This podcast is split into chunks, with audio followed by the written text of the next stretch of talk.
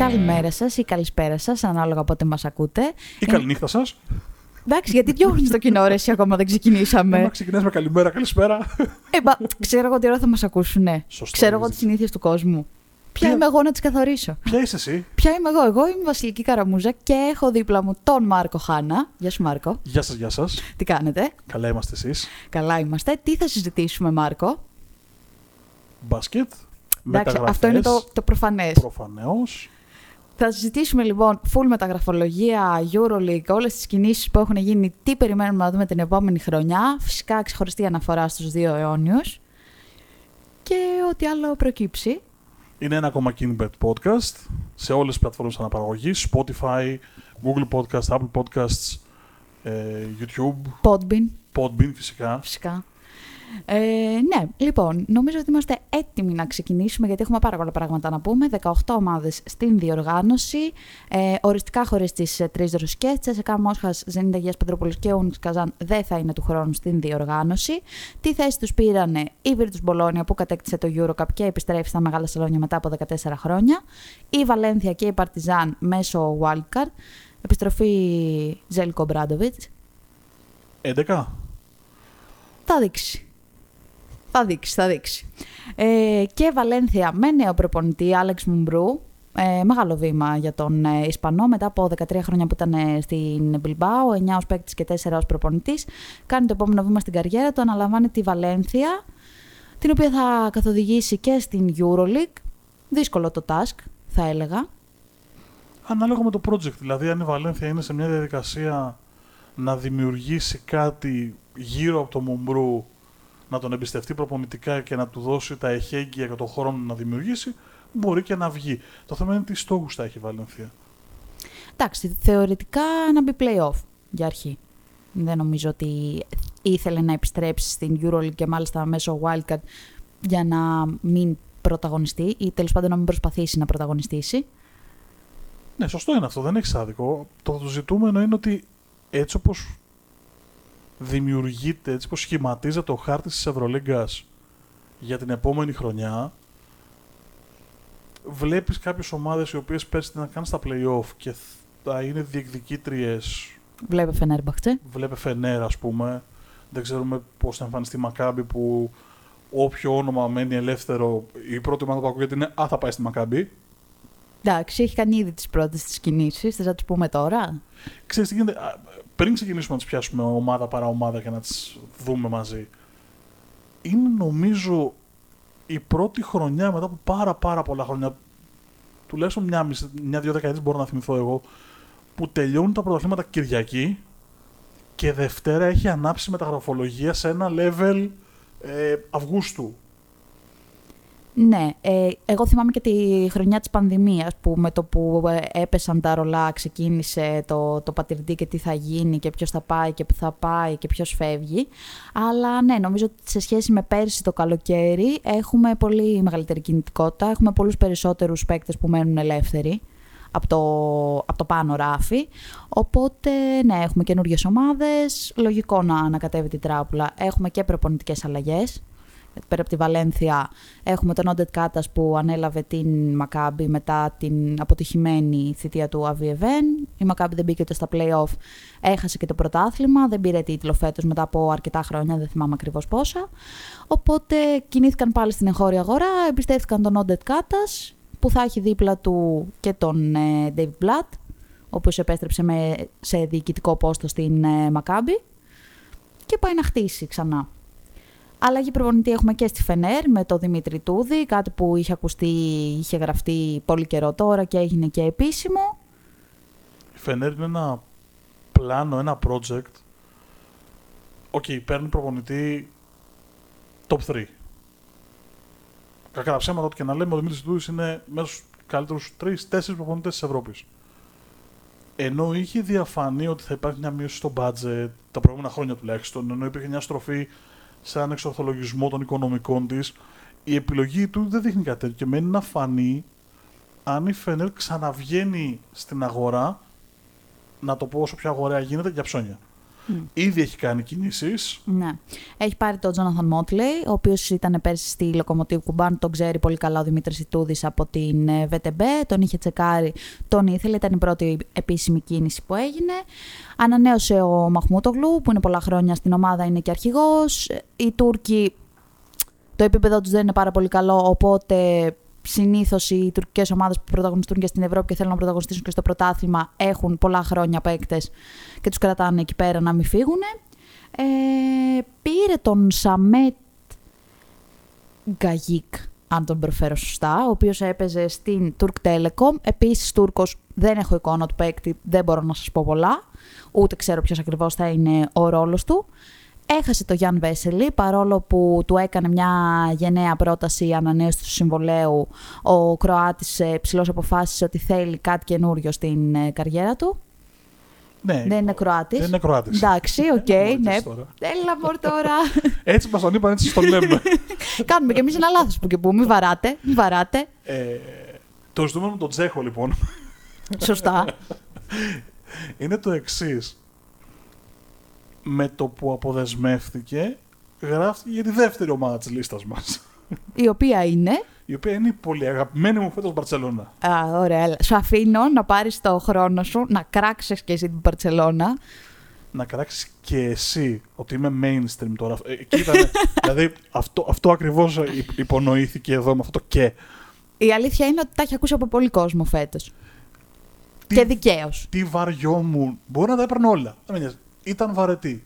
Ήταν μια ομάδα που όλο το χρόνο έπαιζε 10 το βράδυ στο Παλάου Μπλαουγκράν όταν έπαιζε εντός. Τελείωνε το μάτσο που έβλεπες στον 9 που ήταν στην ελληνική ομάδα. Γύρναγες να είσαι στο δεύτερο ημίχρονο και μετά από 4-5 λεπτά λέγε Εντάξει, έχω πω για ύπνο. Το κλείνε και πήγαινες για ύπνο. Πολύ σκληρός. Πώς έχω ακούσει να λες ε, σε, σε άλλα μετερίζια; Boring. ε, ναι, το λέω αυτό η αλήθεια είναι. Ε, ναι, δύσκολα τα πράγματα στην Βαρκελόνη. Αρκετή τριγμή μετά και την απώλεια του πρωταθλήματος από τη Ρεάλ, τη μεγάλη αντίπαλο. Ε, έχουν ακουστεί πολλά. Ακούγεται ότι μπορεί και να φύγει ο Σάρας. Δεν το θεωρώ πιθανό. Θα τεθεί, πιστεύεις, θέμα; Ε, δεν ξέρω αν έχει τεθεί θέμα εντός της διοίκησης ή αν είναι απλά αυτό το γράφουμε κάτι για να γράψουμε και το αναπαράγει κάποιος άλλος και μετά κάποιος άλλος και γίνεται ένα γαϊτανάκι και δεν ξέρεις αν ξεκίνησε από κάπου, από μια solid πηγή ή αν το έγραψε κάποιος έτσι γιατί του ήρθε.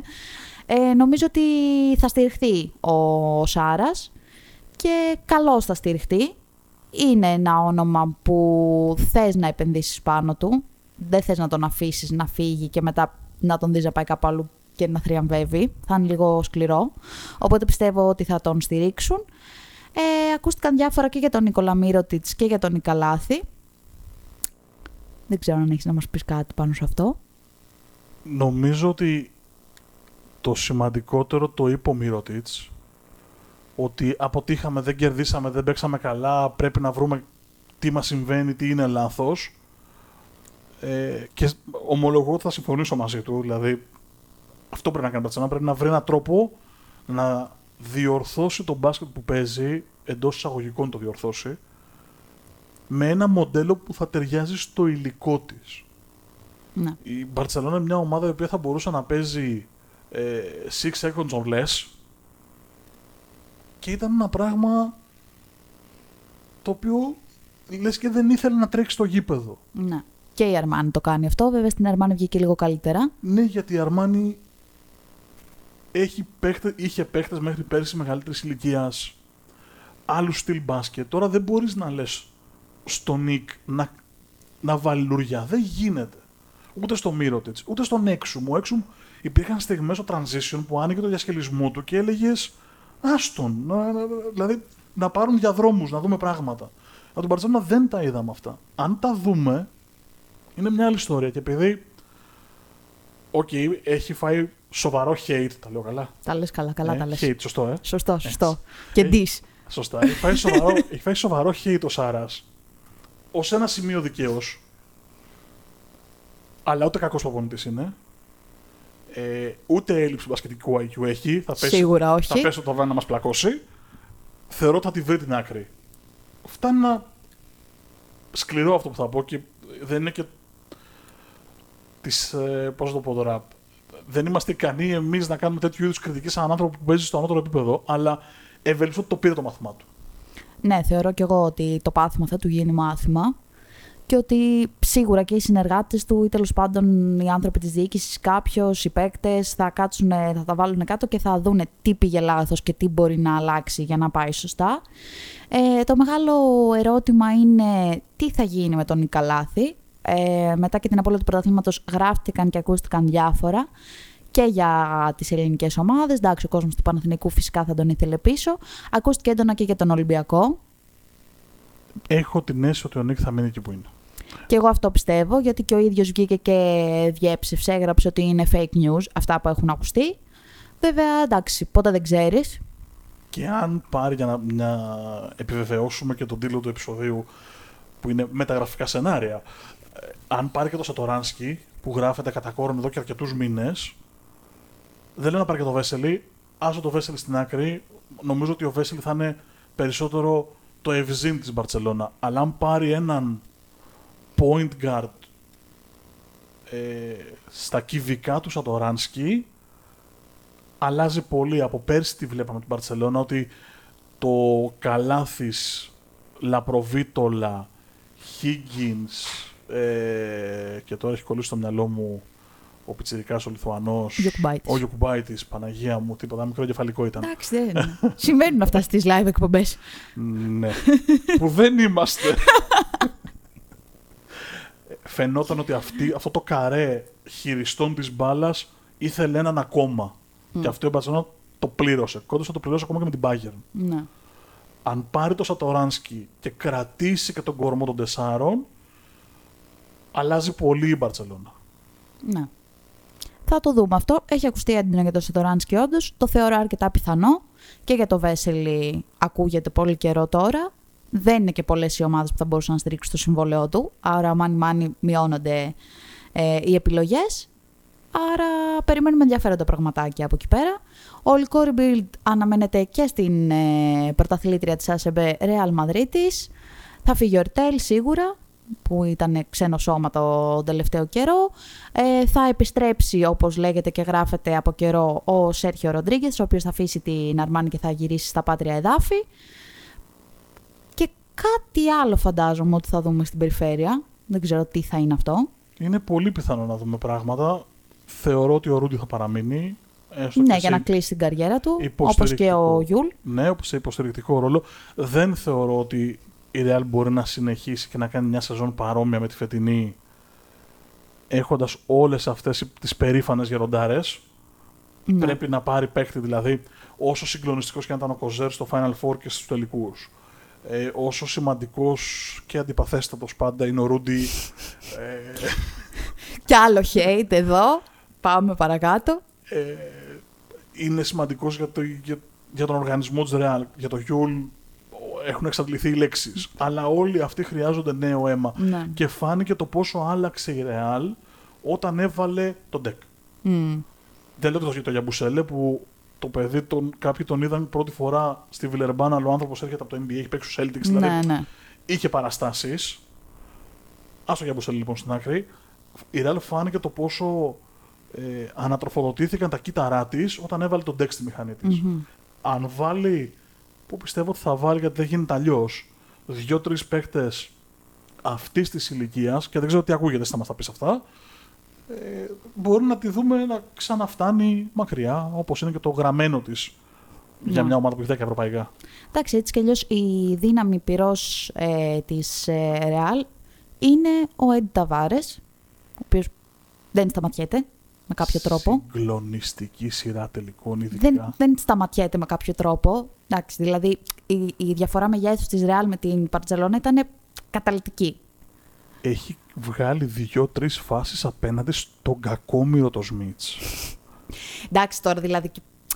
Ποιος Σμιτς δίπλα στον Ταβάρες, πώς θα τον σταματήσει; Εγώ hate μετά. Πώς; Εντάξει, ρε, εσύ κάνεις τους πρωτοκλασσάτου. Εγώ κάνω λίγο στους πιο ανερχόμενους που δεν τους έχουμε δει πολύ έχει βγάλει δύο-τρει φάσεις ο Ταβάρες, ειδικά σου λέω πάνω στον κακόμερο τον Σμιτς, που βλέπεις το replay και βλέπεις και την απόγνωση ότι προσπαθεί να τον σπρώξει. Αλλά όχι, δεν μπορεί να συμβεί. Ε, θέλει σίγουρα άνθρωπο, και άλλον άνθρωπο κάτω το καλάθι Ρεάλ. Ε, θα πάρει γιατί τραυματίστηκε ξανά ο πολύ πολύ πολύ άτυχος Άντωνι Ράντολφ, ο οποίος μάλλον δεν βλέπω κάποιο τρόπο να μπορεί να συνεχίσει την καριέρα του μετά από έναν ακόμη τέτοιο τραυματισμό. Πολύ δύσκολο το θεωρώ ότι θα επανέλθει ή τουλάχιστον στο top επίπεδο. Δεν ξέρω αν θα συνεχίσει κάπου αλλού σε μικρότερη κατηγορία, ομάδα, επίπεδο κουλπού-κουλπού. Τα λες πάρα πολύ σωστά γιατί είναι η ηλικία του τέτοια και είναι και ο τραυματισμός τέτοιος back to back. Ε, μην το δείτε το βίντεο, γιατί ναι. έχει κυκλοφορήσει γενικώς. Εντάξει, έχουν περάσει και μέρες, αλλά μην το δείτε το βίντεο. Είναι ανατριχιαστικό στην καλύτερη των περίπτωσης. Στην καλύτερη. Τέλος ε, ό,τι πιο light μπορώ να πω. Και για να μεταπηδήσουμε από την ε, Real. Α, να πούμε βέβαια ότι χαρήκαμε πάρα πολύ που είδαμε τον το coach Παύλο Λάσο να πανηγυρίζει με την καρδιά του τον τίτλο. Τι ψυχάρα. Ναι, ε, πιστεύω ο γιατρός θα του είχε πει: Μην πας στο γήπεδο, αλλά αυτός πήγε και το ζούσε πολύ έντονα εκεί πέρα ήταν δίπλα. Cool. Ναι, ήταν cool. Ήταν cool γιατί κέρδιζε η ομάδα. Δεν ήταν ο Λάσο που έχουμε δει συνήθως στον πάγκο, ειδικά στα derby ή σε μάτς που κρίνεται που τον βλέπεις ότι καταθέτει και την ψυχή του στο τι συμβαίνει στα τεκτενόμενα, στον τρόπο. Ήταν πίσω στη γωνία, στην μπασκέτα, με τις γροθιές ε, σφιγμένε. Like Εργίνα Ταμάν, αλλά σε λίγο θα φτάσουμε στην back-to-back πρωταθλήτρια Ευρώπης. Θέλω να πιάσω από μια άλλη κουβέντα που είπες για ένα παίκτη που έχει παίξει στο NBA, αλλά δεν τον πολύ ξέραμε στην Ευρώπη. Τέλος πάντων, δεν τον πολύ ξέρε το, το ευρύ κοινό. Ο λόγος για τον Dwayne Bacon, ο οποίος εντυπωσίασε από την ε, στιγμή που ήρθε στη Μονακό, κυρίως προς το τέλος της σεζόν, στα play-off με τον Ολυμπιακό, και ο οποίος ακούγεται πολύ έντονα ότι θα πάει στην ΕΦΕΣ. Βέβαια, έχει εμπλακεί και ο Ολυμπιακός εκεί πέρα, στο κόλπο. Εδώ θα κάνω μια παρένθεση. Αποκαλύπτω συνομιλία σε μέσο κοινωνικής δικτύωσης με την κυρία Γραμμούζα. Κάτι γράφουμε, της λέω ότι παιχτάρα από αυτό ο Μπέικον και το middle range του και θα, θα έκανε σε όλες τις ομάδες της Ευρώπης κτλ. Και, και μου γράφει 200 μάτς στο NBA. 207, αν δεν κάνω λάθος. Και ναι. συνειδητοποιώ ότι ο άνθρωπος δεν ήταν ουρανοκαλέ. Τον θυμόμουν στο NBA. Είχα εικόνες ότι έρχεται από το NBA, ότι έχει παραστάσεις, αλλά ότι έχει μπακάλικα 3,5 γεμάτε σεζόν. Ναι. Δεν το είχα στο μυαλό μου. Ναι, ναι. Ο άνθρωπος είναι... έχει παραστάσεις. Νομίζω ότι είναι η αποκάλυψη της χρονιάς στην Ευρωλίγκα. Βγάζω στην άκρη το Βεζέγκοφ, για το Βεζέγκοφ το βλέπαμε να έρχεται. Ναι, ναι. Εντάξει, και από την Ελλάδα, δηλαδή στα ξεκινήματά του στον Άρη, τα πράγματα που έκανε ήταν συγκλονιστικά. Έμεινε λίγο πίσω όταν πήγε στη Μπαρσελόνα γιατί δεν βρήκε το ρόλο που θα ήθελε κλπ. κλπ. Φέτος που είχε την ελευθερία, το χρόνο, την εμπιστοσύνη, πείτε το πώς θέλετε, έκανε breakout και ήταν συγκλονιστικός. Πάμε Ελλάδα λοιπόν. Από πού θα ξεκινήσουμε; Α, πάμε Ελλάδα. Ε, από τα πιο εύκολα, που είναι ο Ολυμπιακός. Έκανε τον double για πρώτη φορά μετά από 25 χρόνια, μετά το 1997 που είχε κάνει το Triple Crown. Ε, πρωτάθλημα για πρώτη φορά μετά από 6 χρόνια. Ε, τρομερή σεζόν σε όλα τα επίπεδα, έφτασε μέχρι το Final Four. Ανανέωσε όπως ήταν φυσιολογικό ε, και αναμενόμενο με τον Γιώργο Μπαρτζόκα για τρία ακόμα χρόνια. Ε, δεν θεωρώ ότι θα κάνει πολλές κινήσεις ο Ολυμπιακός και δεν έχει ανάγκη και να τις κάνει. Ε, ενδιαφέρον θα έχει να δούμε αν θα παραμείνει ο Τάιλερ Ντόρσι, που είχε κάποιες μεταπτώσεις στην ε, απόδοσή του το τελευταίο διάστημα, αν και στους τελικούς ήταν έτσι όπως έπρεπε, ειδικά στο Game 2 και στο Game 3. Ε, έχει και το ελληνικό διαβατήριο, έθεσε και τον εαυτό του διαθέσιμο στην εθνική, αναμένεται να τον δούμε το προσεχές διάστημα. Δείχνει να αποκτά κάποιους δεσμούς και με την ομάδα. Τι πιστεύεις, θα μένει, θα φύγει; Το μου βάζει πολύ δύσκολα. Πραγματικά μου βάζει πάρα πολύ δύσκολα και θα σου πω γιατί. Ε, ο Ντόρση είναι ένας παίκτης από τους λίγους που κυκλοφορούν στην Ευρώπη που μπορεί να φτιάξει για τον εαυτό του, να φτιάξει πόντους για τον εαυτό του, να εκτελέσει τα από τρίπλα, να, να δώσει πράγματα στην ομάδα του που δεν βγαίνουν μέσα από strict πλάνο, strict σύστημα Πρέπει όμως και ο ίδιος να συνειδητοποιήσει ότι αυτό δεν πρέπει να είναι η μανιέρα του. Δεν πρέπει να είναι ο βασικός τρόπος παιχνιδιού του, αλλά πρέπει να κάνει και άλλα και όταν χρειάζεται να κάνει και κάποια, και κάποια παραπάνω. Αυτό που του δίνω του Ντόρσεϊ είναι ότι ενώ στο ξεκίνημα της σεζόν σαν να κλέβαμε λίγο στην άμυνα, στο τελευταίο κομμάτι έχει παίξει άμυνα. Μμμ. Έχει βάλει το κορμί Ναι. του μπροστά, έχει παλέψει, έχει κυνηγήσει φάσεις. Είναι οκ. Θεωρώ ότι θα μείνει, να σου πω την αλήθεια. Οκ, Το ακούω. Χωρίς να έχω πληροφόρηση. Ναι, ναι, ε, ναι. αίσθηση είναι. Νομίζω ότι ο Ολυμπιακός περισσότερο θα κινηθεί στο να καλύψει το κενό του Πρίντεζη, βρίσκοντας ένα Ναι. τεσάρι ακόμα. Γιαν Βέσελι, αν ακούς, Και θέλεις να έρθεις στην Ελλάδα, είσαι ευπρόσδεκτος; Ε, Προφανώς είναι πάρα πολύ δύσκολο. Τώρα χαριτολογώντας το λέμε, αλλά η σκέψη είναι ότι ο Βέσελι νομίζω ότι κουμπώνει με το Βεζένκοφ ε, σαν τα κομμάτια ενός παζλ που απλά κλείνεις την εικόνα, το κρεμάς στον τοίχο και φεύγεις. Ναι, πιστεύεις ότι θα ήταν πολύ εύκολο ο Γιάννη Βέσελη να έρθει να έρχεται από τον πάγκο να κάνει μια αλλαγή του Βεζέγκοφ. Όχι. Ωραία. Και επίσης νομίζω ότι το σάλαρι που έχει δεν μπορεί να το καλύψει ο Ολυμπιακός. Αστεϊσμός ήταν προφανώς, δεν Ναι. τίθεται θέμα. Μην δω κανένα Twitter αύριο. Μιλάει με Βέσελ Ολυμπιακός. Καλά, δεν αποκλείεται αυτό να, να ακουστεί. Σωστά. Να ακουστεί, να ακουστεί, αλλά ε, να μην το συζητήσουμε σοβαρά. Το θεωρώ πολύ δύσκολο τέλος πάντων. Ναι. Ο Ολυμπιακός κατά πάσα πιθανότητα θα πρέπει να δει τι θα κάνει με τις περιπτώσεις του Λιβιό, του Μάρτιν και του Πρίντεζη. Στη θέση του Πρίντεζη αναγκαστικά θα πρέπει να πάρει παίχτη Μμμ. και μένει να φανεί τι θα γίνει με Λιβιό και με Μάρτιν. Η- Εγώ πιστεύω ότι σίγουρα θα κινηθεί και για σέντερ, για πίσω από τον Μουσταφά Φαλ. Δεν νομίζω ότι αυτοί οι δύο συγκεντρώνουν πολλές πιθανότητες να μείνουν. Ή αν μείνει ένας από τους δύο, θα μείνει ως τρίτος. Ε, Αυτό ακριβώς θέλω να σου πω. Δεν, δεν θεωρώ ότι θα φύγουν και οι δύο, αλλά δεν θεωρώ ότι θα μείνουν και οι δύο. Ναι. Γι' αυτό και υπάρχει η πιθανότητα να έχουμε ντόμινο στον Ολυμπιακό, δηλαδή ανάλογα με το ποιος θα αποκτηθεί στο 4, ναι. Να εξαρτηθεί ποιος θα φύγει στο ποιος 5. θα φύγει. Γιατί αν, ας πούμε, η περίπτωση Μίτογλου που γράφεται πάρα πολύ κατά κόνο για τον Ολυμπιακό, ε, ευδοκιμήσει και όντως ο Μίτογλου πάρει το μίνιμουμ της ποινής του, εδώ απλά να κάνουμε μια γρήγορη παρένθεση και να πούμε ότι ο Μίτογλου βρέθηκε θετικός Ναι. ε, σε απαγορευμένη ουσία.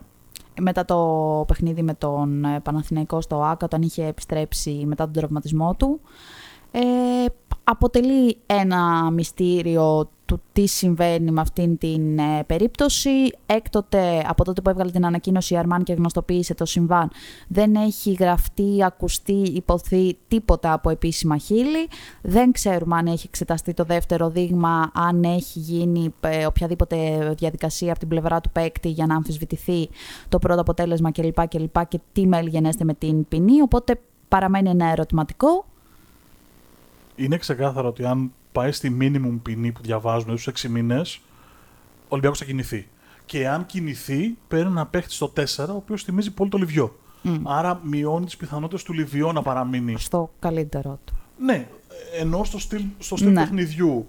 Ένα, ένα τεσάρι, ένα- ένα stretch τεσάρι, καλός rebounder, δυναμικός παίχτης, καλύτερος pick and roll από το Λιβιό. Ίσως ο Λιβιό να έχει καλύτερα τελειώματα, ειδικά κοντά στο καλά σχέση με το Μίτο. Αλλά τέλος πάντων, μικρές είναι οι Ναι. διαφορές τους. Άρα να πληρώσει εντός εισαγωγικών το Μάραμαρο Λιβιό και να μείνει ο Χασάν. Ε, γι' αυτό λέω ότι ο Ολυμπιακός όλες του οι κινήσεις θα είναι κομμάτια ενός puzzle τα οποία δεν είμαστε βέβαιοι πώς θα ταιριάξουν. Το ένα πιθανώς να συμπαρασύρει και το άλλο. Ένα άλλο όνομα που έχει ακουστεί πολύ έντονο τον τελευταίο καιρό για τον Ολυμπιακό και που οι φίλοι του Ολυμπιακού θα ήθελαν πάρα πολύ να ξαναδούν στο, στο ΣΕΦ είναι ο Νίκολα Μιλουτίνοφ, ε, ο οποίος θέλει να φύγει από την Τζεσεκά Μόσχας μετά από την όλη τροπή που έχει πάρει η κατάσταση με τη ρωσική εισβολή στην Ουκρανία και τη μη συμμετοχή των ρωσικών ομάδων στη EuroLeague. Ε, Και εδώ σε ρωτάω, έρχ- έρχομαι και σε ρωτάω. για ρώτα με. Εγώ δεν μπαίνω στη διαδικασία το αν, χρ- αν μια ομάδα μπορεί να έχει δύο 7-footer.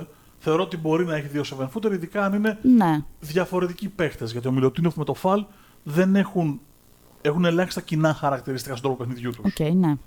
Άρα δεν. Δεν. Πώς να το θέσω. Δεν.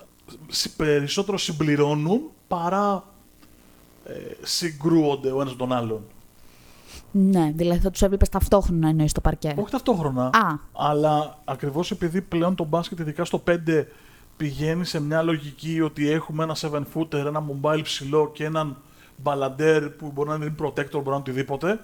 Ε, δεν βλέπω το λόγο το να μην έχει δύο 7-footer Ολυμπιακός. Εγώ εκεί που σκέφτομαι φωναχτά ότι ο Μιλουτίνοφ το salary του είναι φάμιλο του Βέσελη. Ναι. Αν ο Ολυμπιακός δηλαδή είναι σε θέση να πάει το budget του τόσο ψηλά, ώστε στο 5 να έχει και το Μιλουτίνοφ και το Φαλ.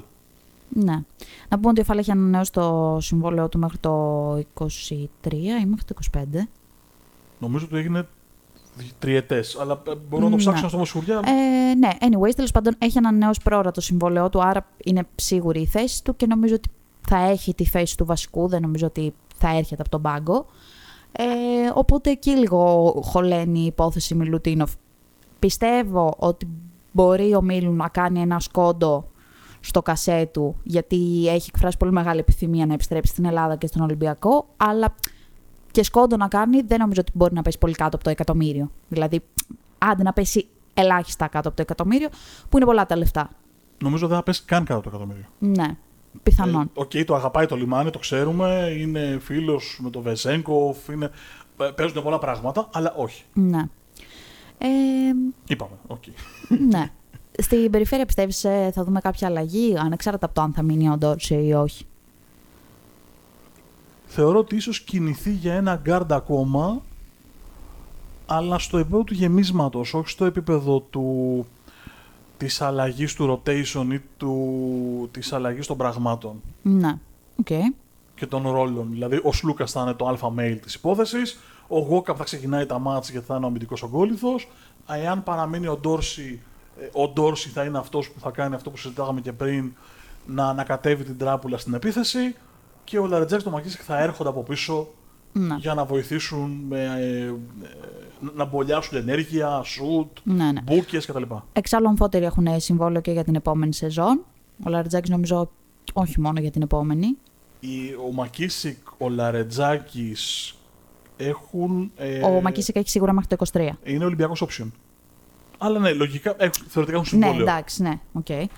Ε, πάμε και στο αντίπαλο στρατόπεδο που εδώ έχουμε πλούσιο υλικό, πολλές ανακατατάξεις, περιμένουμε πάλι πάρα πολλές αλλαγές.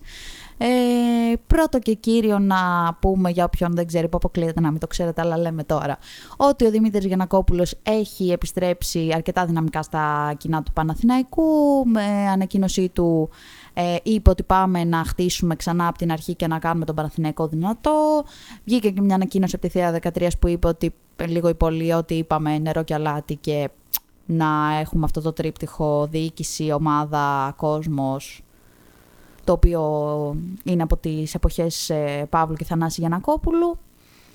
Διοίκηση, ας υποθέσουμε ότι έχουμε την επιστροφή της. Κόσμος, υποθέσουμε ότι έχουμε την επιστροφή της. Παίκτες έχουμε. Προπονητή θα πάρουμε κάποια στιγμή. Ε, προπονητή σίγουρα πρέπει να πάρει ο Παναθηναϊκός. Θα Δεν πάρει, λες. νομίζω ότι θα ανανεώσει το συμβολέο του Γιώργος Βόβαρας. Ε, έχασε το πρωτάθλημα με 3-0. Σίγουρα δεν ε, εντυπωσίασε, δεν παρουσίασε κάτι διαφορετικό, δεν έδωσε χρόνο στους νέους παίκτες να πεις ότι είδε ο κόσμος μια άλλη κατεύθυνση κλπ. Να σε ψέξω λίγο εδώ και να σε διακόψω ταυτόχρονα. Ναι, βεβαίως. Στην ίδια πρόταση είπες έχασε εύκολα με 3-0 το πρωτάθλημα, αλλά δεν έβαλε και τους νέους παίκτες. Είχε τόσο μεγάλο πρέπει ο Παναθηναϊκός Εννοείται ότι είχε του να πρέπει. κοντράρουμε τον Ολυμπιακό και να μην χάσουμε 3-0, που δεν μπορούσε να βάλει τους νέους Το παίκτες. ότι δεν έβαλε τους νέους παίκτες δεν πάει μόνο για τους τελικούς με τον Ολυμπιακό. Ε, μιλάω από την ημέρα που ανέλαβε ξανά την, ε, το κοτσάρισμα του Παναθηναϊκού. Σωστά, αλλά από τη μέρα που ανέλαβε, όλη η κουβέντα ήταν να φτιάξουμε μια ομάδα, να φτιάξουμε ένα γκρουπ παικτών τέλος πάντων, το οποίο θα είναι έτοιμο να παίξει τελικούς. Ναι, Δηλαδή, ε, γι' αυτό λέω ότι ο Παναθηναϊκός πρέπει καταρχήν πρέπει να λύσει τα υπαρξιακά του. ναι σίγουρα. Να, λύσει, να λύσουμε αυτά. Δηλαδή, να λυθεί το υπαρξιακό πρόβλημα της ομάδας, πρόεδροι, ομάδα, παίκτες, προπονητές, και μετά να αρχίσουμε να φτιάχνουμε την εικόνα του τι θα δούμε από τον Παναθηναϊκό του χρόνου. Ε, πρέπει να βάλει προπονητή. Ναι. Αν δεν μείνει ο Βοβόρα, εγώ λέω ότι μπορεί να αναβαθμιστεί ο Σερέλης. Μια ιδέα. Αυτό το έχω κι εγώ σαν αίσθηση. Ε, θεωρώ ότι μπορεί να είχε γίνει μια συζήτηση από την ώρα που ε, άφησε το Λαύριο και αποφάσισε να έρθει στον Παναθηναϊκό ως βοηθός. Δεν νομίζω ότι θα παραμείνει αν είναι να είναι πάλι βοηθός. Δηλαδή πιθανότατα να ψάξει για κάτι άλλο. Ε, μ, υπάρχει αυτή η αίσθηση. Ε, ένα όνομα που έχει ακουστεί αρκετά επίσης τα τελευταία 24 ώρα είναι αυτό του Ντέγιαν Ράντονιτς, του προπονητή του Ερυθρού Αστέρα, ο οποίος ε, ολοκλήρωσε το συμβόλαιό του με, τη, με το Σέρβικο Σύλλογο και δεν ξέρουμε ακόμα αν θα ανανεώσει. Είχε γίνει μια κουβέντα την προηγούμενη εβδομάδα από τον ε, πρόεδρο της, ε, του Ερυθρού Αστέρα, τον Νεμπόισα Τσόβιτς, ότι μ, θέλουμε να ανανεώσουμε, αλλά δεν ξέρουμε, είμαστε σε συζητήσεις. Οπότε αυτό, μ, στα στοιχηματικά κλπ. έχει ακουστεί και το όνομα του Αλιμπιγιέβιτς, του προπονητή της ε, Μπουρσασπόρ που έφτασε φέτος μέχρι το, τον τελικό του Eurocup. Μ, Δεν έχει πολύ μεγάλη θητεία έτσι σε υψηλό επίπεδο, αλλά ok, why not; Ο Ράντονιτς, να θυμίσω, όταν στον Αστέρα πήγε στην Bayern, ξαναγύρισε στον Αστέρα. Στην Bayern δεν σκίσαμε. Ναι, οκ. Ενώ στον Αστέρα και στις δύο θητείες του ε, παρουσίασε πράγματα. Αυτό το καταθέτω ως άποψη για το πώς μπορεί να λειτουργήσει ο Ράντονιτς εκτός Σερβίας. Βέβαια, Ναι. άλλο το Μόναχο, άλλο η Αθήνα, γιατί στην Αθήνα θα έχει πολύ μεγαλύτερο πρέπει Μμ. από ό,τι στην Bayern. Αλλά επειδή είναι Βαλκάνιος και είμαστε Βαλκάνοι, μπορεί και να τα βρούμε λίγο καλύτερα. Μια σκέψη. Ναι, οκ. Μ' αρέσει που έτσι που το, το πάμε λίγο και παραπέρα. Ε, ναι, το βασικό ερώτημα λοιπόν είναι αυτό του προπονητή. Αν δεν βρεθεί ο προπονητής, δεν μπορούν να προχωρήσουν μεταγραφές. Αν προχωρήσουν οι μεταγραφές πριν βρεθεί ο προπονητής, θα είναι λάθος, το οποίο έγινε και πέρσι. Θα έλεγα ότι καλό είναι να μην το ξαναδούμε το ίδιο έργο. Έχω πάρα πολλές ερωτήσεις να σου κάνω και δεν ξέρω πού να ξεκινήσω. Για ξεκίνα. λοιπόν, πάμε. Α, Τα βάλουμε σε μια σειρά. Ναι, ναι. Με διορθώνεις αν είμαι λάθος. Συμβόλαιο για του χρόνου έχουν ο Νέντοβιτς, Μμμ. ο Σανρό, Νομίζω πως ναι. ο Παπαπέτρου, Ναι, με opt-out για το NBA μόνο. ο Παπαγιάννης με την Επίσης ίδια option. opt-out με 4 εκατομμύρια κιόλας. Και λίγο δύσκολο να πούμε γιατί υπάγεται στην περίπτωση Καμπάτσο που είχε και αυτός πολύ ψηλό buyout για το NBA. Το NBA μπορεί να δώσει για παίκτη που θα πάρει από την Ευρώπη 725.000, 750.000 δολάρια, κάτι τέτοιο. Τα υπόλοιπα πρέπει να τα βάλει ο, ο παίκτης από την τσέπη του. Δεν θα του τα δώσει η ομάδα που θα πάει, αν πάει. Οπότε καταλαβαίνουμε ότι είναι λίγο δύσκολο. Σαν να μην έχει opt-out λοιπόν η ουσία. ε, Δεν ήθελα να το πω έτσι. και συν την Nouvelle Vague, δηλαδή Ματζούκας, ε, Χουγκάζ, Σαμοντούροφ Σαμοντούροφ. κτλ. κτλ. Ναι. Ωραία. Τι πιθανότητες δίνεις οι τέσσερις που έχουν συμβόλαιο να είναι στην πρώτη της προετοιμασίας; Ε, δίνω ένα 95%. Θα μείνουν όλοι δηλαδή και οι τέσσερις. Ε, δεν είμαι πολύ σίγουρη για τον Νέντοβιτς. Θα εξαρτηθεί από το ποιος προπονητής θα έρθει. Αν έρθει, ας πούμε, ο Ράντονιτς που είναι Σέρβος, πολύ πιθανόν να θέλει να τον κρατήσει. Οκ. Δεν μπορώ να το ξέρω μετά σιγουριάς. Υπάρχει περίπτωση να θέλει ο Παναθηναϊκός να ανανεώσει το Μέικον. Που είναι πιο νέος, πιο ανερχόμενος, πιο ανθεκτικός σε, σε θέματα τραυματισμών κλπ. Γιατί ο Νέντοβιτς έχει αυτή την ευπάθεια. Αυτοί που θα φύγουν σίγουρα είναι ο Σίβα και ο Γιώβιτ που πέρασαν και δεν ακούμπησαν. Ε, μ, από τους Έλληνες, τους άλλους, δεν νομίζω ότι θα ανανεώσει ούτε ο Μποχορίδης, ούτε ο Κασελάκης, ούτε ο Καβαδάς. Το βλέπω πολύ δύσκολο.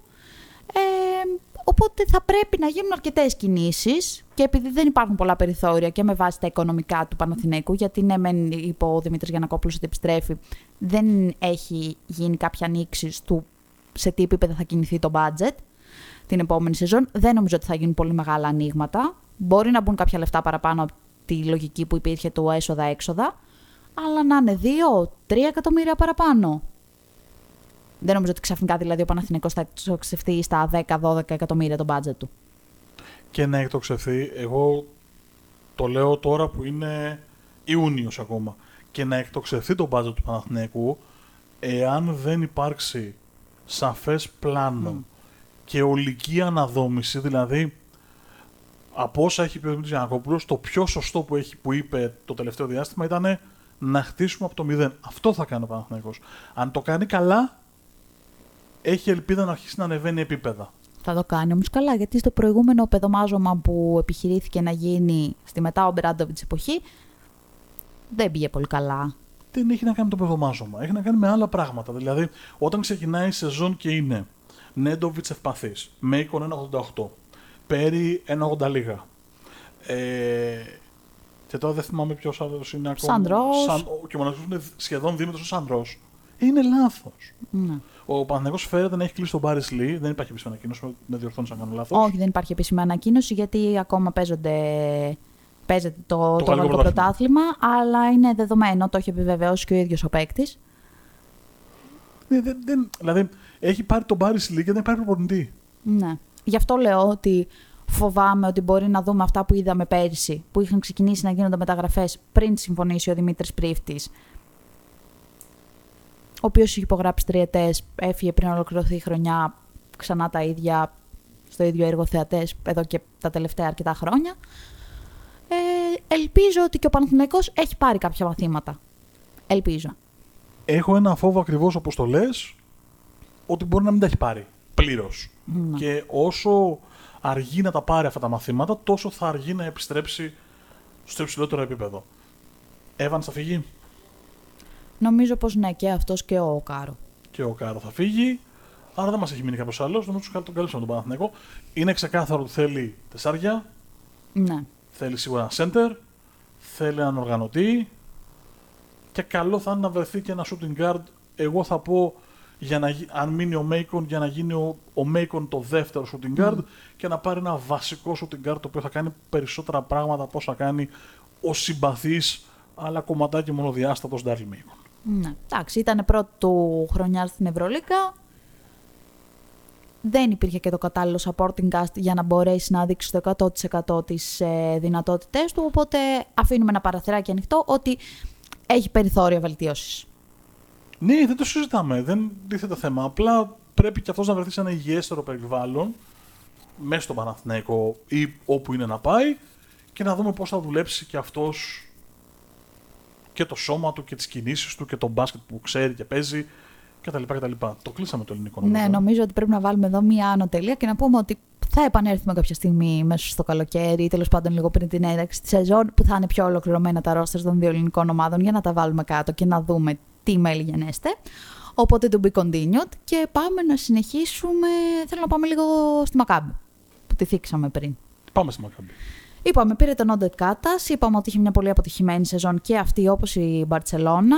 Ε, Ριζικές αλλαγές. Ε, ο Βίλμπεκιν βρίσκεται στην πόρτα της εξόδου, πολύ κοντά στην πόρτα της εξόδου της Φενέρ, χωρίς να έχει ανακοινωθεί κάτι. Έχει επιβεβαιώσει ο κότσι Τούδη ότι υπάρχουν συνομιλίες με τον παίκτη. Θα δούμε αν και πότε θα τα βρουν. Ε, η ΕΦΕΣ λοιπόν έχει πάρει τον Μπόιθρες από τη Zenit. Αρκετά καλή Καλή προσθήκη.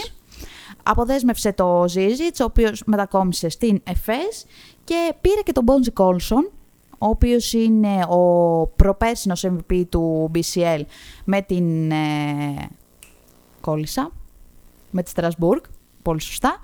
Και πέρσι Τα έπαιζε... λέει μόνη της, δίνει τα credit στον εαυτό της. Έτσι γίνεται το σωστό το multitasking, παιδιά. Ακούστε, πάρτε μαθήματα. Ναι, και έχει πάρει λοιπόν. ε, Α, ναι, ο- λέγαμε για τον Μπόζιν Κόλσον, ο οποίος πέρσι έπαιζε στο τουρκικό πρωτάθλημα με την Πινάρ Καρσίγιακα. Αρκετά υποσχόμενος παίκτης. Ε, θα δούμε πώς θα ταιριάξει. Και η Μακάμπη είναι σε διαδικασία ριζικής αναδόμησης και μένει να φανεί. Έχει τα χρήματα, αλλά δεν ξέρω αν πλέον είναι ελκυστικός προορισμός με την έννοια ότι αυτό το ράβε ξύλωνο των τελευταίων χρόνων και οι μαζεμένες αποτυχίες ε, παίζουν σημαίνοντα ρόλο στο θυμικό ενός παίκτη για το που θα πάει. Ναι, δεν ξέρω. Ε, πιστεύω ότι θα έχει ακουστεί βασικά και και πιστεύω ότι θα κινηθεί και στην εγχώρια αγορά να πάρει παίκτες από το πρωτάθλημα του Ισραήλ. Το οποίο δεν πολύ βλέπουμε στην Ελλάδα, αλλά τα τελευταία χρόνια βγάζει αρκετά αξιόλογους παίκτες. Βλέπε Τζο Νίμπο, ο Σωστό. οποίος επίσης έχει ακουστεί για τον Ολυμπιακό, δεν το είπαμε. Ναι, καλός Rim Protector, καλή λύση, αλλά είναι δεύτερη λύση. Ναι, Δεν εντάξει. μπορεί να είναι, μάλλον να το πω διαφορετικά, τρίτη λύση. Κάτσε, δηλαδή, αν ερχόταν ο Νίμπο στον Ολυμπιακό και έμενε και ο Μάρτιν ή ο Λιβιό, ποιος θα ήταν ο δεύτερος και ποιος θα ήταν ο τρίτος; Στην περίπτωση του Μάρτιν ο Μάρτιν, στην περίπτωση του Λιβιό ο Νίμπο. Οκ, εντάξει, με κάλυψες. Είναι κάπου εκεί ανάμεσα. Ναι. Και αυτό γιατί ακόμα δεν τον έχουμε δει ε, σε πραγματικά απαιτητικές συνθήκες πρωταθλητισμού. Ναι, ωστόσο ήταν ο παίκτης που ξεχώριζε στη Ζαλγκίρις. Άλλη Οκ. μια ομάδα που πέρυσι τα έκανε όλα ρόιδο. Παραδόξως λάθος για Ζάλγκυρης, δηλαδή δεν συνηθίζει να κάνει τέτοια πράγματα όπως έκανε πέρσι, αλλαγές προπονητών και ένας μικρός χαμός. Αλλά τέλος πάντων Θα τη βρουν και από την άκρη τους. Μπασκετικός λαός είναι, θα τη βρουν. Έχασε και η Ζαλγκύρη στο πρωτάθλημα. Πού το πας αυτό; Πού το πας αυτό; Πήρε, η Ρίτα Βίλνιου πήρε το πρωτάθλημα μετά από 14 χρόνια, αν δεν κάνω λάθος. Ε, ναι, τι λέγαμε; Για την ε, Μακάμπη, ναι. Έχει ακουστεί ότι θα φύγει και ο Ντέρικ Williams. Και αυτός πτωτική πορεία, ενώ είχε ένα πολύ ψηλό hype όταν τον πρώτο είδαμε στην Ευρώπη και πολύ mm. δυναμικός και κόλλαγε κιόλας στο μπάσκετ της Ευρώπης, άρεσε ο τρόπος που έπαιζε. Βαλένθια μετά, ε. Ναι. Βαλένθια Φένερ. Γενικώς δεν, δεν σκίσαμε από εκεί και πέρα. Ναι. Ε, άντε να αφήσουμε και τη Μακάμπη πίσω. Πάμε στην ΔΙΣ, πρωταθλήτρια Ευρώπης. Έχει σηκώσει το χέρι, λες και είναι στον Γκιάμο τώρα. Τέτοια αγάπη στον Αταμάν. Ε, Αταμάν, εντάξει. Πες μου ότι έχεις φωτογραφία του γραφείο σου, αλλά σε παρακαλώ. Όχι, όχι. Λέει ψέματα γιατί έχει δει πω είναι το γραφείο μου και δεν υπάρχει φωτογραφία του κότσα Αταμάν, όπως και ούτε κανένας άλλου. Εδώ δεν έχω φωτογραφία του Στεφ του Κάρι, θα έχω του κότσα Αταμάν. Σωστά που το Σας παρακαλώ, δεν θα ήθελα. ε, ναι, λοιπόν, ξεκίνησε πάρα πολύ δυναμικά έτσι. Κάτι χαλαρό, πήρε τον Will Κλάιμπερν. Καλησπέρα, καλώς ήρθατε. Πάμε για το 3 και σας το δηλώνουμε από την πρώτη μέρα των μεταγραφών. Ε, κράτησε τον ε, Σέιν Λάρκιν. Σωστά. Παλεύει να κρατήσει το Βασίλειο Μίσιτς, ο οποίος αν φύγει, θα φύγει μόνο για το NBA. Είναι λίγο δύσκολο γιατί ψάχνει αρκετά υψηλό συμβόλαιο στο NBA, το οποίο δεν θα βρει πολύ εύκολα. Ή, για να το πω αλλιώς, έχουν τα δικαιώματα του οι Thunder και δεν είναι διατεθειμένοι να το δώσουν, αλλά ούτε να τον αφήσουν να φύγει. Mrs. Larkin Clyburn, εάν κουμπώσουν σωστά. Καλησπέρα. Θα είναι σαν να βλέπουμε ε, παιχνίδι στο PlayStation. Δηλαδή, ναι, ναι. συμπληρώνονται τόσο αρμονικά τα χαρακτηριστικά τους που αν συμβεί και στα αλήθεια, δηλαδή ο τρόπος που ανοίγει το γήπεδο Clyburn και μπορεί να παίξει για τους άλλους δύο. Ε, ο τρόπος που, που πηγαίνει στον αριστερό διάδρομο Μίσιτς, ε, που ανοίγει χώρους και για τον Κλάιμπερν στη weak side και για τον Λάρκιν. Αν δουλέψουν όλα αυτά, η ΕΦΕΣ θα είναι και πάλι τρομακτική στην περιφέρεια. Πήρε και το Ζίζιτς. Πήρε και το Ζίζιτς. Κράτησε για ένα ακόμα χρόνο το Bryant Dunston. Ασπρίσαν άρα... τα μούσια του, ασπρίσαν τα μαλλιά του, φοράει γυαλιά πρεσβυωπίας. αλλά είναι συγκλονιστική παιχτάρα. Ναι, είναι. Και έκανε και τρομερή σεζόν πέρσι. Απίστευτος. Ναι. Απίστευτος.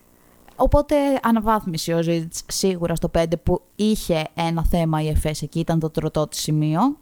Άσχετα αν ο Πλάι τη καθάρισε τη σειρά με τη Μιλάνο. Άσχετα, άσχετα. Αλλά δεν την καθάρισε από κοντά απαραίτητα στο καλάθι, απ' έξω με τα τρίποντά του. Το θέμα είναι ότι γράφεται ότι θα αποχωρήσει ο Μπομπουά, ο Σίμον δεν ξέρω τι θα γίνει με τον Μόερμαν. Ναι, ο Σίμον το είχε ψιλοπεί κιόλας ε, στο Final Four που ήταν τραυματίας και δεν θα παίξει. Είχε πει ότι μάλλον έχει τελειώσει η θητεία του ε, στην ΕΦΕΣ. Βέβαια, βγήκαν τώρα τελευταία κάτι δημοσιεύματα που λέγανε ότι, είναι στη διάθε... ότι ο παίκτης έχει διάθεση να παραμείνει. Αλλά θα δούμε. Αν φύγουν όλοι αυτοί, σίγουρα θέλει γκάρντ η ΕΦΕΣ. Συμπλήρωμα γκάρντ, αλλά χρειάζεται. Ναι. Δεν ξέρω τι θα γίνει με το Σίγκλετον. Έχει συμβόλαιο Σίγκλετον; Δεν το θυμάμαι αυτό. νομίζω, ότι έχει συν ένα. Ναι. Οπότε είναι και αυτός στο μεταίχμιο λογικά θα παραμείνει. Πρέπει να το δούμε όμως. Δεν έχει ακουστεί κάτι ιδιαίτερο. Λίγο νομίζω πολύ ελαφρώς για τον Ολυμπιακό, αλλά μπορεί να είναι και wishful thinking, να μην είναι κάτι που ισχύει πραγματικά. Νομίζω ότι ο Σίγκλετον δεν ταιριάζει λόγω χαρακτήρα. Ναι, OK. Okay. Στον Ολυμπιακό. Αλλά καλά, το ότι είναι υψηλό το επίπεδο και ότι κάνει τρομερά πολλές δουλειές και μάλιστα που δεν φαίνονται στατιστικοί. Δηλαδή, like Βαγγέλης Μάτζαρης. Μάλιστα. Με αποσυντόνισε. Αυτός ήταν ο σκοπός. Ο Σίλβο κάνει πράγματα στις αποστάσεις της άμυνας, κάνει πράγματα στον τρόπο που βάζει τα χέρια του, στον τρόπο που παίζει τις close out άμυνες, που δεν φαίνονται, δεν γράφονται στατιστικοί. Ναι, είναι λίγο ράθιμο, το βλέπεις στο βλέμμα, έχει μια βαρεμάρα, τώρα ξύπνησα που είναι ο καφές μου. Ναι. Αλλά είναι πάρα πολύ καλός παίκτης. Δεν είναι ο Σίγκλετον της Κούμπαν που έκανε όλα αυτά και σου βάζε και 20, αλλά παραμένει πολύ σημαντικός για την ΕΦΕΣ και νομίζω θα παραμείνει και στην ΕΦΕΣ ως γρανάζι της. σω όχι τόσο σημαντικό, αλλά γρανάζι. Θες να πάμε λίγο Γερμανία; Την κακομέρα του Φενέρ, τίποτα; Α, ε, ποια κακομοίρα, εσύ. Είπαμε, πήρε κότσι τούδι. Είπαμε ότι πήρε Μότλε, ότι, πήρε, ότι κράτησε Μαχμούτογλου. Το θέμα είναι ότι εγώ μου γυρίζεις, μου γυρίζεις, μου γυρίζεις και δεν λέμε το σημαντικό. Το οποίο είναι. Το οποίο είναι έτσι και πάρει το Wilbekin. Μήπως τον ψάξουμε τον coach του Τι εννοείς; Θέλει πάντα τρελό δηλαδή. Δεν μπορεί να φτιάξει την ομάδα που να μην έχει ένα μουρλό μέσα. Ναι, νομίζω πως ε, το θέλει τον τρελό του. Είχε το James. Έφυγε ο James, λέει θα πάρω το Sven. Τον οποίο ηρέμησε πάρα πολύ. Οφείλουμε να το πούμε αυτό. Αλήθεια είναι αυτό, αλλά πήρε. Και τώρα θα πάει στη, στη Φενέρ να πάρει κι άλλο μουρλό. Και εδώ θα επιστρέψουμε όμως στο, στο θέμα που ανακυκλώνει τα τελευταία 2-3 χρόνια, ότι δεν υπάρχουν guard υψηλού επίπεδου στην EuroLeague.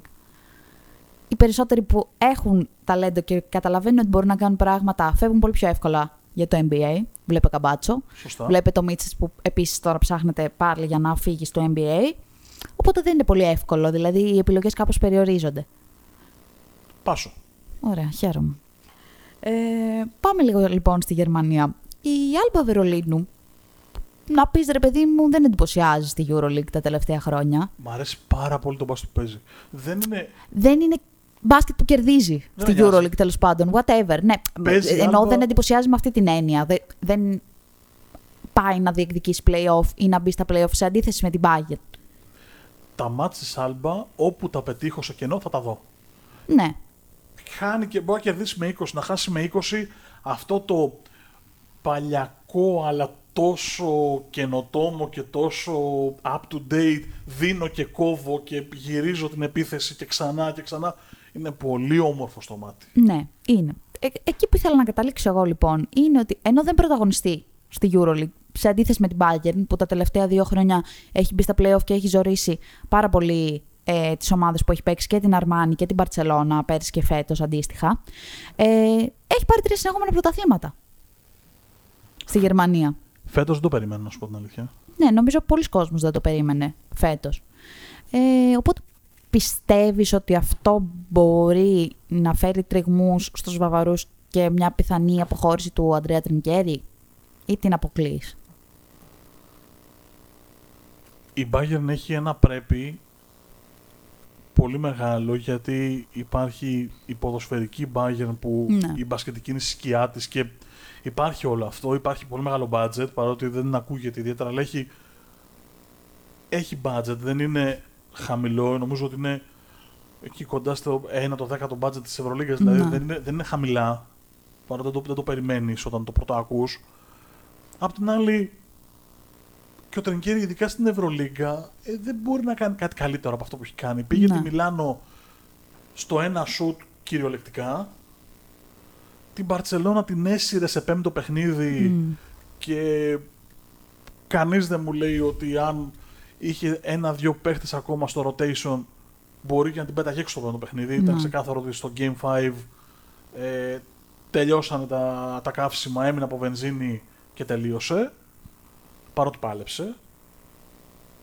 Θα ήταν άδικο τον Τριγκέρι, εκεί θέλω να καταλήξω, να φύγει από την Bayern επειδή έχει χάσει τρία πρωταθλήματα. Απ' την άλλη, βέβαια, για την Bayern είναι και άδικο εντός εισαγωγικών για τον οργανισμό Bayern σε μια λίγα που στην ουσία είναι αυτή και η Άλμπα Ναι. να έχει χάσει τρία κολλητά. Εδώ είναι να κάτσουν τα τραπέζια και να τα βρουν ή να μην τα βρουν. Ναι, γενικότερα νομίζω ότι η Bayern βέβαια έχει αυτή τη φιλοσοφία του στηρίζουμε και πορευόμαστε πολλά χρόνια με την ίδια συνταγή και δεν θέλουμε να πολυελάζουμε παίκτες κλπ. Μ, Να πούμε ότι έφυγε ο Νιχατζέντοβιτς μετά από 9 χρόνια που ήταν στη, στην Bayern και υπέγραψε στην Ουνικά Χαμάλαγα, εκεί που υπέγραψε και ο, ο Κέντρικ Πέρι. Γίνονται κάποια πραγματάκια και εκεί. Άσχετο, δεν παίζει η Ευρωλίγκα, αλλά ας το πούμε και αυτό, να υπάρχει. Ε, λέγεται ότι θα φύγει ο Νταρούν Χίλιαρντ, ο οποίος είναι πολύ κοντά στη Μακάμπη. Ο Χίλιαρντ έκανε ένα εξαιρετικό πρώτο κομμάτι της καριέρας του. Πήγε στην Τζεσεκά που περιμέναμε να κάνει αυτό που είπες και πριν και ήταν πολύ ωραίο, αυτό το breakout. Ε, Το οποίο δεν το έκανε και Ναι. φάνηκε ότι δεν μπορούσε να αντέξει το βάρος, την πίεση ενός οργανισμού όπως η Τσεσεκά. Έκανε ένα κατέβασμα στην Bayern και τώρα είναι ξανά έτοιμος να ξανανεύει επίπεδο.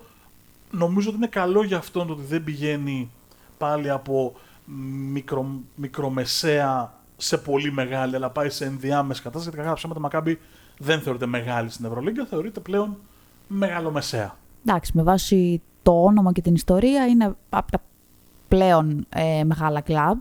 Ε, αλλά με βάση τις πορείες της τα τελευταία χρόνια Δεν ξεκινάει δηλαδή η σεζόν και τη βάζει φαβορή. Γι' αυτό και είπα μεγαλομεσαία, γιατί Ναι. στην πραγματικότητα είναι μεσαία. Ναι. Ε, ναι. Ε, στην Άλμπα επίσης ε, πιστεύω ότι θα δούμε αρκετές κινήσεις. Δεν έχει ακουστεί κάτι ούτε για αυτήν ούτε για την Bayern ακόμα. Εντάξει, τώρα τελειώσανε και το πρωτάθλημα. Αλλά δεν έχει ακουστεί κάτι τρομερό. Πιστεύω ότι πάλι θα πάνε σε λύσεις παικτών που δεν είναι πολύ γνωστοί, δεν είναι πολύ παιγμένοι. Δηλαδή θα δούμε πάλι εκπληξούλες. Νομίζω ότι ομάδες όπως η Bayern, η Alba, η Μπασκόνια, πιθανώς η Βαλένθια, ακόμα, ακόμα και ο Ερυθρό Αστέρας, η Ζάλγκυρης, θα περιμένουν αρκετά μέχρι να κλείσουν mm. γιατί θα πρέπει να δουν και τι θα μείνει από το πιο πάνω ράφι για να πάρουν και αυτοί ε, τη σειρά τους στο ταμείο. Δηλαδή, χαρτάκι, πέρασε η Μπαρσελόνα, πήρε ό,τι ήθελε, επόμενο χαρτάκι. Ε, όταν φτάσει στο δικό τους χαρτάκι, θα να διαλέγουν. Ναι. Κάτι που θα κάνει Μιλάνο, ας πούμε. Μιλάνο, νομίζω ότι και φέτος ανανέωσε το Χάιν ήδη. Μμμ, Για άλλον ένα χρόνο. Αποχαιρέτησε το Σέρχι Ροντρίγκες, ο οποίο ήταν vintage, συγκλονιστικός. Ναι. βάλε ό,τι θέλεις. Είχε το φινάλε που το άξιζε στην Βάλε Αρμάνη. Ναι, ήταν απίστευτος. Στα 5 μάτς, 6 μάτς με την Μπολόνια ήταν εκπληκτικός. Αποχαιρέτησε. Έχει χαιρετήσει τον Τιλέινι. Σωστά. Μένει να φανεί αν ο coach Μεσίνα θα πάει πάλι σε περπατημένα παιδιά για να χτίσει μια ομάδα ή αν θα καλύψει τα κενά των περπατημένων παικτών. Αυτός είναι ο, ο ωραίος όρος για τις γεροντάρες. Ναι, υπερπατημένη. Περπατημένοι. είναι το. ε, Δεν λες η μία από τη σύνταξη, λες περπατημένοι. Και το έχεις θέσει πάρα πολύ κομψά και πάρα πολύ ωραία. Δεν ξέρω λοιπόν αν θα πάει σε περπατημένους παίχτες ή αν θα πάει να ψάξει να βρει αθλητές που θα του κάνουν κάτι άλλο, θα τονώσουν την αθλητικότητα, το νιάτο, το σφρίγο της Μιλάνο. Γιατί πλέον υπάρχει η Μπολόνια, η οποία μπορεί να ανανεώσει το Σεγγέλια. Δεν νομίζω, γιατί έκανε μια ανάρτηση που ήταν έτσι αρκετά. Σας αποχαιρετώ. Ούτε λίγο ούτε πολύ. Ναι, γράφονται όλα. Γράφονται ότι ανανεώνει, γράφονται ότι δεν ανανεώνει, γράφονται ότι ανανεώνει με αύξηση. Ότι, δεν, α- ότι θα πάει στις μισές ομάδες της Ευρώπης. Ε, ότι ανανεώνει με μείωση. Έχουν αυτοί τα πάντα. Ναι. Νομίζω ότι είναι ο μόνος παίκτης στην Ευρωλίγκα που τα, έχουμε γρα... τα έχουν γράψει, έχουν γράψει όλα τα πιθανά σενάρια. Ο Νίκολα Μιλουτίνοφ έχει ακουστεί επίσης έντονα για τη Virtus. Καλό addition. θα- Καλό. Super addition. Ναι, θα εντάξει. Αν και ο Τζαϊτέ που έχει ε, στη θέση του σέντερ, εμένα μου αρέσει πάρα πολύ. είναι. Πάρα πολύ καλός παίκτης Eurocup. Δεν είναι βασικός Ευρωλίγκα. Ναι, εντάξει. Οκ, αυτό ναι. Αλλά αν πάει ο Μιλουτίνοφ, θα περιοριστεί πάρα πολύ ο χρόνος του. Δηλαδή, εγώ πιστεύω ότι ένα τεταρτάκι, 17 λεπτά, τα έχει στην Ευρωλίγκα. Όχι. Του έχεις μεγάλη συμπάθεια, Βασιλική. Ναι, ενδεχομένως, ενδεχομένως. Του έχεις μεγάλη συμπάθεια. Είναι, είναι μεγάλη διαφορά από το Eurocup στην Ευρωλίγκα Ναι. και έχει φανεί πάρα πολλές φορές παίκτες δηλαδή που κάνουν ε, ε, splashing χρονιές ε, στο Eurocup. Οι πρω, τα πρώτα του βήματα στην Ευρωλίγκα είναι παραπατήματα στην πραγματικότητα και είναι πολύ λογικό αν δεις μάτς του Eurocup και μάτς της Ευρωλίγκας παίζεται σε άλλο ρυθμό. Ναι. Έχει, έχει μεγάλες διαφορές στο επίπεδο. Ε, τι άλλο, ποιον δεν έχουμε πει, δεν έχουμε μιλήσει καθόλου για την Πασκόνια, που επίσης άλλαξε προπονητή. Ε, πήρε τον Χωάν Πεναρόγια, ο οποίος πέρασε στη Βαλένθια χωρίς να εντυπωσιάσει, ούτε κρύα ούτε ζέστη, έτσι δεν οξιά μηδέν λιπαρά, αλλά πιο πριν ήταν στη Σαν Μπούργος, με την οποία πήρε δύο BCL, οπότε υπάρχουν προοπτικές. Προσπαθώ να επαναφέρω τη φωνή μου στα κανονικά της μετά το 0 οξέα 0 λιπαρά της Βασιλικής. Ε, έχω πει όλους μου τις ατάκες σήμερα, πιστεύω. Νομίζω ότι τις έχω χωρίσει όλες μέσα σε αυτό το podcast. Κράτα και κάτι. Έχουμε συνέχεια στα podcast. Έχουμε Ναι, ευρωμπάσκετ, καλά, εννοείται. Έχουμε πράγμα. Κάτι θα τα πούμε σε λίγο. Για κλείσε μου λοιπόν το κομμάτι Μπασκόνια. Ε, η μόνη κίνηση που έχει γίνει στους Βάσκους είναι ότι αποχαιρέτησε τον Jason Granger. Ε, δεν ξέρω αν θα παραμείνει ο Wade Baldwin, που είχε τα up του και τα down του, αλλά γυρνάμε πάλι στο ίδιο ότι δεν υπάρχουν πολλοί guards στην Ευρώπη. Ποιος Κουλουπού, θα το κουλουπού, κουλουπού. πίστευε ότι είχε ups and downs ο Wade Baldwin; Ποιος θα το πίστευε; Πρώτη φορά ξανασυμβαίνει. Ναι. Ε, βγάλαμε λίγο κακία τώρα, δεν θα ήθελα όμως να γίνεται αυτό με τους παίκτες μας. Είναι ένας παίκτης που τον πρωτοείδα ε, νομίζω στις πρώτες μέρες των προπονήσεων του Ολυμπιακού και έβλεπες ότι δεν έχει συνειδητοποιήσει που έχει έρθει και δεν το λέω με την κλασική ε, η ομαδάρα που είσαι εδώ, ας πούμε, που λένε όλοι οι οπαδοί, καμία επαφή. Δεν έχει συνειδητοποιήσει το ευρωπαϊκό μπάσκετ, πώς παίζεται αυτό το άθλημα. Ε, να το πω όσο πιο κομψά μπορώ, μου δίνει την αίσθηση ότι μας κάνει χάρη που είναι εδώ. Και αυτό αν δεν το αποβάλει, όσα προσόντα και να έχει, το κορμί του είναι φανταστικό. Για point guard, δηλαδή αυτό το επίπεδο είναι φανταστικό το κορμί του και ο τρόπος που χειρίζεται την μπάλα. Αλλά αν το μυαλό του δεν αντιληφθεί ότι δεν μας κάνει καμία χάρη, αλλά το επίπεδο του είναι για εδώ και μάλιστα πλέον είναι οριακά για μπασκόνια, ε, θα χαθεί και είναι αμαρτία.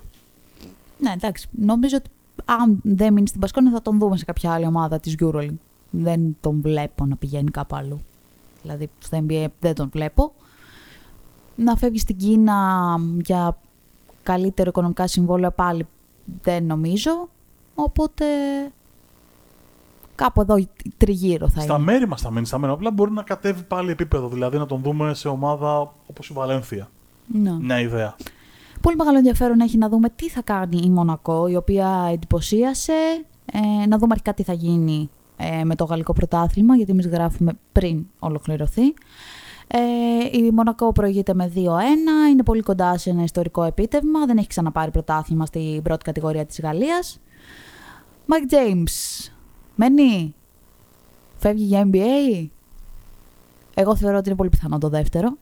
Να φύγει το NBA ξανά. Ναι, να θέλει να γυρίσει στα πάτρια εδάφη.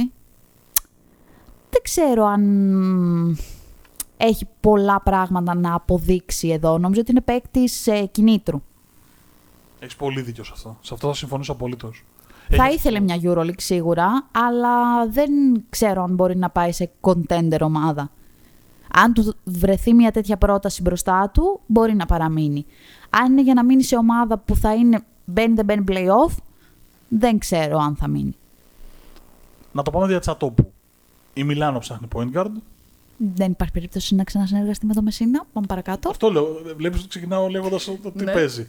Ε, η Φενέρ ψάχνει point guard. Καλησπέρα, Δεν καλώς υπάρχει περίπτωση ήρθατε. να ξανασυνεργαστεί με τον Πούδη. Πάμε παρακάτω. Η Μακάμπη πιθανώς ψάχνει point guard. Ναι. Οκ. Από τους πρωτοκλασάτους τώρα που συζητάμε. Ο Παναθηναϊκός θα ψάξει point guard. Δεν νομίζω ότι μπορεί να αντέξει το συμβόλαιό του και δεν νομίζω ότι θα ε, είχε λόγο να γυρίσει στον Παναθηναϊκό γιατί ο Παναθηναϊκός σίγουρα δεν θα είναι ομάδα contender. Δεν υπάρχει περίπτωση να είναι ομάδα που θα θέσει ως στόχο το Final Four. Άρα πάλι το βλέπω δύσκολο. Η Real ψάχνει point guard. Ναι, δεν ξέρω αν είναι στα γούστα του Πάμπλο Λάσο, αλλά ναι, θα μ' άρεσε. Καλά, ήταν ο Ερτέλ. Εντάξει. Η- Όχι για πρώτη επιλογή, ρε, εσύ. Τώρα μιλάμε ότι η Real ψάχνει βασικό point guard. Για Πάμπλο Λάσο, η επιλογή Ερτέλ ήταν η πιο ακατανόητη της δεκαετίας. Ναι, ενδεχομένως. Δηλαδή, έβλεπε στο ξεκίνημα και το θυμάμαι ότι το συζητάγαμε ε, και με συναδέλφους στο ξεκίνημα της χρονιάς ότι πιθανώς να θέλει έναν άνθρωπο όπως συζητάγαμε πριν για τον Ντόρση, όπως λέμε για τον Mike James, να φτιάχνει για τον εαυτό του, να δίνει πράγματα, να παίρνει ε, το απρόβλεπτο, αλλά παρά είναι απρόβλεπτο. Υπάρχει, ας πούμε, μια ωραία επιλογή για τη Real θα ήταν όλοι ο Κόμπο. Που είδαμε στη Βλερμπάν, τρομερό πρώτο μέρος της σεζόν, αρκετά καθοδική ή τέλος πάντων στάσιμη πορεία του στο δεύτερο μισό, αλλά έδειξε ότι μπορεί να ανταπεξέλθει. Νομίζω ότι ο Κόμπο εξηγείται η διαφορά από το πρώτο στο δεύτερο κομμάτι της σεζόν, διότι ακόμα δεν έχει τον πλουραλισμό των κινήσεων των επιθετικών. Και μετά ήταν προβλέψιμος. Ναι, διαβάστηκε. Δηλαδή, Να. το έκανε μία, δύο, τρεις, πέντε, δέκα, ε, κάποια στιγμή τον διάβασαν. Ναι. Και εκεί κάπου άρχισε και ο ίδιος να, να βρίσκει δυσκολίες, ειδικά σε μια ομάδα όπως η Βιλερμπάν που δεν είχε την ευκολία να μοιράσει την μπάλα, να την ξαναπάρει πίσω και να δημιουργήσει πράγματα. Ναι. Αλλά ναι, το ακούω αυτό που ζητώνει ο Κόμπο. Σε, σε έναν μεγαλύτερο οργανισμό με δεύτερο ρόλο μπορεί να κάνει καλύτερα πράγματα. Ναι. Οπότε, ναι, αβέβαιο το, το μέλλον του, του Mike James. Αλλά πιστεύω ότι αν μείνει η Ευρώπη, μπορεί και να μείνει στη Μονακό. Σίγουρα έχει τα λεφτά να του τα δώσει ξανά. Δεν, δεν τίθεται θέμα. Ε, και αν πάρει και το πρωτάθλημα και κάνει και άλλες κινήσεις ενισχυτικές και δείξει ότι βαδίζει στην ίδια κατεύθυνση του τύπου να μπω play-off και μήπως πάω Final Four, ενδεχομένως. Μάλιστα. Νομίζω ότι δεν έχει πιο ε, χορταστικό επιδόρπιο σεζόν και ταυτόχρονα ε, ορεκτικό για την επόμενη. Ναι, νομίζω πως όχι. Νομίζω ότι αγαπάμε όλη τη μεταγραφολογία. Είναι έτσι αυτό το οποίο περιμένουμε τα καλοκαίρια, έτσι να έχουμε κι εμείς δουλίτσα. Θα μας ξανακούσετε φυσικά όσο προχωράει το καλοκαίρι με μεταγραφολογία. Έρχεται Ευρωμπάσκετ 1η Σεπτεμβρίου που και εκεί ε, το kingbet.net ετοιμάζει πάρα πολλά πράγματα, οπότε μείνετε συντονισμένοι για να τα μάθετε και να τα ακούσετε. Και νομίζω ότι κάπου εδώ μπορούμε να κλείσουμε, να χαιρετήσουμε. Κυρία Καρατμού, σας ευχαριστώ πάρα πολύ για την... Εγώ σας ευχαριστώ κύριε Χάνα για τη συντροφιά. Οπότε μέχρι την επόμενη φορά. Να περνάτε καλά, να κάνετε μπάνια, γιατί δεν κάνουμε εμείς που δεν προλαβαίνουμε που δουλεύουμε. Οπότε κάντε εσείς καμιά βουτιά για μας, να πάτε διακοπές. Δεν είναι κλείσιμο αυτό. Χαρά πρέπει να δώσει. Τι πήγαινε διακοπές; γιατί εμείς μπαίνουμε πίσω και φυλάμε θερμοπύλες. Ο κόσμος ακούει Kingbet Podcast σε όλες τις πλατφόρμες αναπαραγωγής. Spotify, Podbean, Google Podcast, Apple Podcasts. YouTube παντού γιατί είναι χαρούμενος. Όχι για να μας ακούτε εμείς που είμαστε εδώ και λιώνουμε τη ζέστη. Δώσε, δώσε ένα χαρούμενο τέλος. Δώσε ένα πιο χαρούμενο. Ε, ένα χαρούμενο τέλος. Ε, πάμε να πιούμε κοκτέιλ. Τέλειο, λοιπόν. Μέχρι την επόμενη φορά να είστε καλά.